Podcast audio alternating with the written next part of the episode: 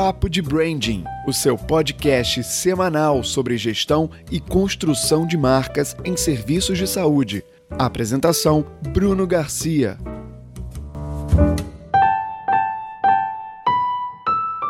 Senhores, bom dia, boa tarde, boa noite. Está começando mais um Papo de Branding, o podcast da Medical Branding sobre construção de marca e gestão em serviços de saúde. O meu nome é Bruno Garcia, sou professor e profissional na área de marketing e negócios e sou fundador do portal e curso Medical Branding, onde eu compartilho ali ideias sobre gestão, construção de marca e por aí vai. E o Papo de Branding é o nosso encontro semanal de conhecimento sobre tudo referente à gestão e construção de marca em serviços de saúde. E no episódio de hoje a gente vai tratar sobre um tema bastante interessante que é a marca forte significa mais do que ela mesma. O que isso quer dizer, né? O que eu quero dizer quando eu digo que é uma marca forte, uma marca bem construída, bem consolidada, é, significa mais do que ela própria? Bom, primeiro a gente tem que entender algo que já foi discutido aqui, por exemplo, no episódio onde a gente fala o que, que é o branding. Então, é, primeiro, entender a, a, a, evolução até do conceito de gestão de marca e o papel que uma marca exercia e exerce hoje. Então, tradicionalmente, já falamos sobre isso, a marca está ligada a quê?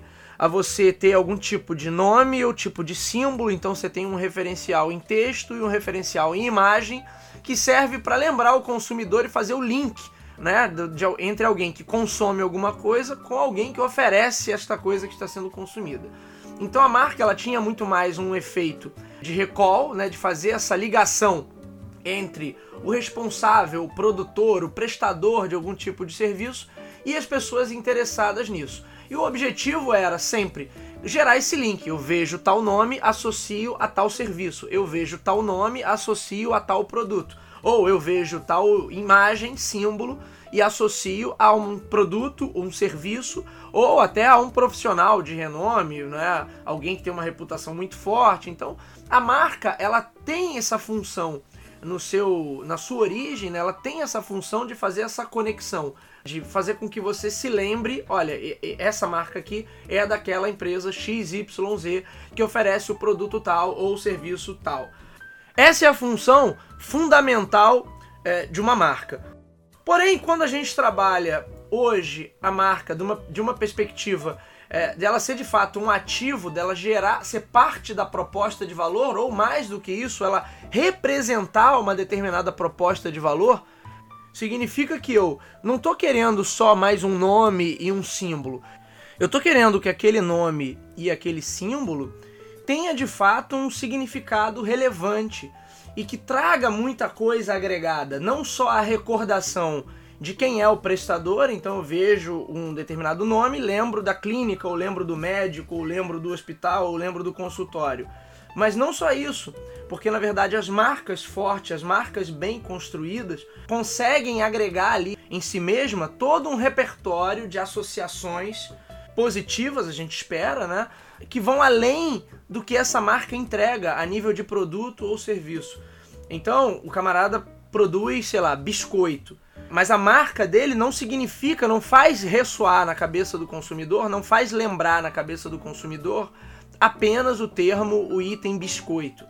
E sim outras coisas referentes à qualidade de vida, talvez, à infância, saudosismo. Olha quantas emoções eu posso ter associados aí que vão ter a ver com posicionamento que essa marca já construiu ou que está construindo, ou ainda que vão, vão ter a ver com as narrativas que esse consumidor é, enxerga para a marca, para aquela oferta. Então, vejam que a marca ela é um, é um ícone ou um nome, ou um conjunto ícone mais nome, que deve trazer ali um grande repertório de significados relevantes e positivos, que compõem ali um posicionamento e uma proposta de valor do serviço de saúde. Se eu tenho uma marca é, talvez muito conhecida, porém pobre em significado, como é que a gente detecta isso? Quando pedindo para alguém fazer as associações com aquela marca, as associações que vêm à cabeça são sempre associações de natureza técnica ou funcional. Então, o que eu, o que eu associo àquela marca é justamente o que o cara me entrega. Ah, esse camarada aqui é uma clínica pediátrica. Então, todas as associações que vão vir são referentes a a atividade que ele desempenha, questões técnicas ou funcionais que ele entrega ali na sua oferta. E quando você fala de uma marca rica em significado, que aí assim é um patamar além de ser conhecido, né? A questão da marca ser muito conhecida é legal, é bacana, mas ela pode ser muito conhecida e ainda assim ser pobre a nível de significado e a nível de valor agregado.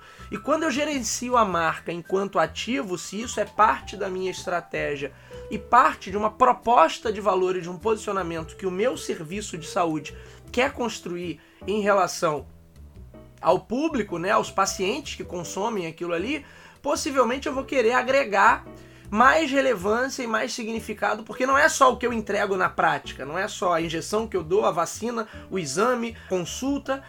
É há uma questão de filosofia, de valores, de política de atendimento, de política de respeito, de humanização, é, de tecnologia, de é, inovação e tantas outras coisas que a gente pode associar aí, dependendo do posicionamento que cada prestador de serviço em saúde vai construir.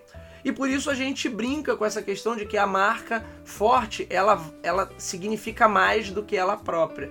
Né? No sentido de que se eu olhar uma marca tradicional, ela apenas faz a conexão, apenas faz a conexão entre o, o, o consumidor, no nosso caso aqui o paciente, e a prestação de serviço em si. E quando eu tenho uma marca mais forte, com mais significado acoplado nela, significa que ela automaticamente tem uma relevância maior porque ela ativa várias outras conexões na mente de quem está sendo impactado por ela.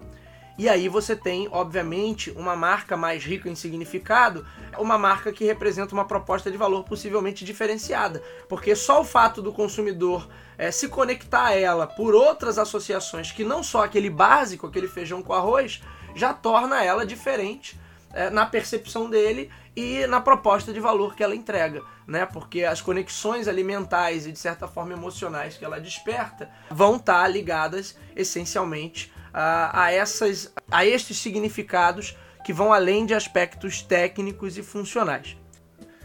Talvez você você como prestador de serviço de saúde ou, ou como profissional da área da saúde ou como gestor em saúde possa estranhar esse tipo de abordagem para uma para um negócio que lida justamente com esse setor que é tão crítico, tão delicado que é a saúde. Né? Normalmente, quando se fala em marca, você pensa só em marcas associadas ao universo de bens de consumo. Né? Então, coisas que a gente. outras categorias de produto que a gente compra no dia a dia e que não tem nada a ver com a esfera da saúde. Porém, a gente pode sim e deve tratar do branding e tratar da construção de marca, ou seja, tratar dessa proposta de valor em serviços de saúde. Mas isso eu vou deixar pro nosso, pro nosso episódio da semana que vem. Então, a gente vai ficando por aqui. Então, amigos, esse foi o papo de branding desta semana. Não deixem de assinar o feed do nosso podcast. Você nos encontra nas principais plataformas, seja você usuário Apple, seja você usuário Android. Você pode buscar lá no Google Podcast. Para quem é fã do Spotify, pode assinar também o Papo de Branding pelo Spotify e também no Anchor. Não deixem também de visitar o nosso site medicalbranding.com.br e também seguir o nosso Instagram, né, o medicalbranding_br, onde ali a gente compartilha diariamente pílulas de conhecimento para ajudar você, profissional de saúde ou gestor em serviços de saúde, a tomar melhores decisões para a sua carreira e para o seu negócio. É isso, minha gente. Eu vou ficando por aqui. Nos vemos na semana que vem.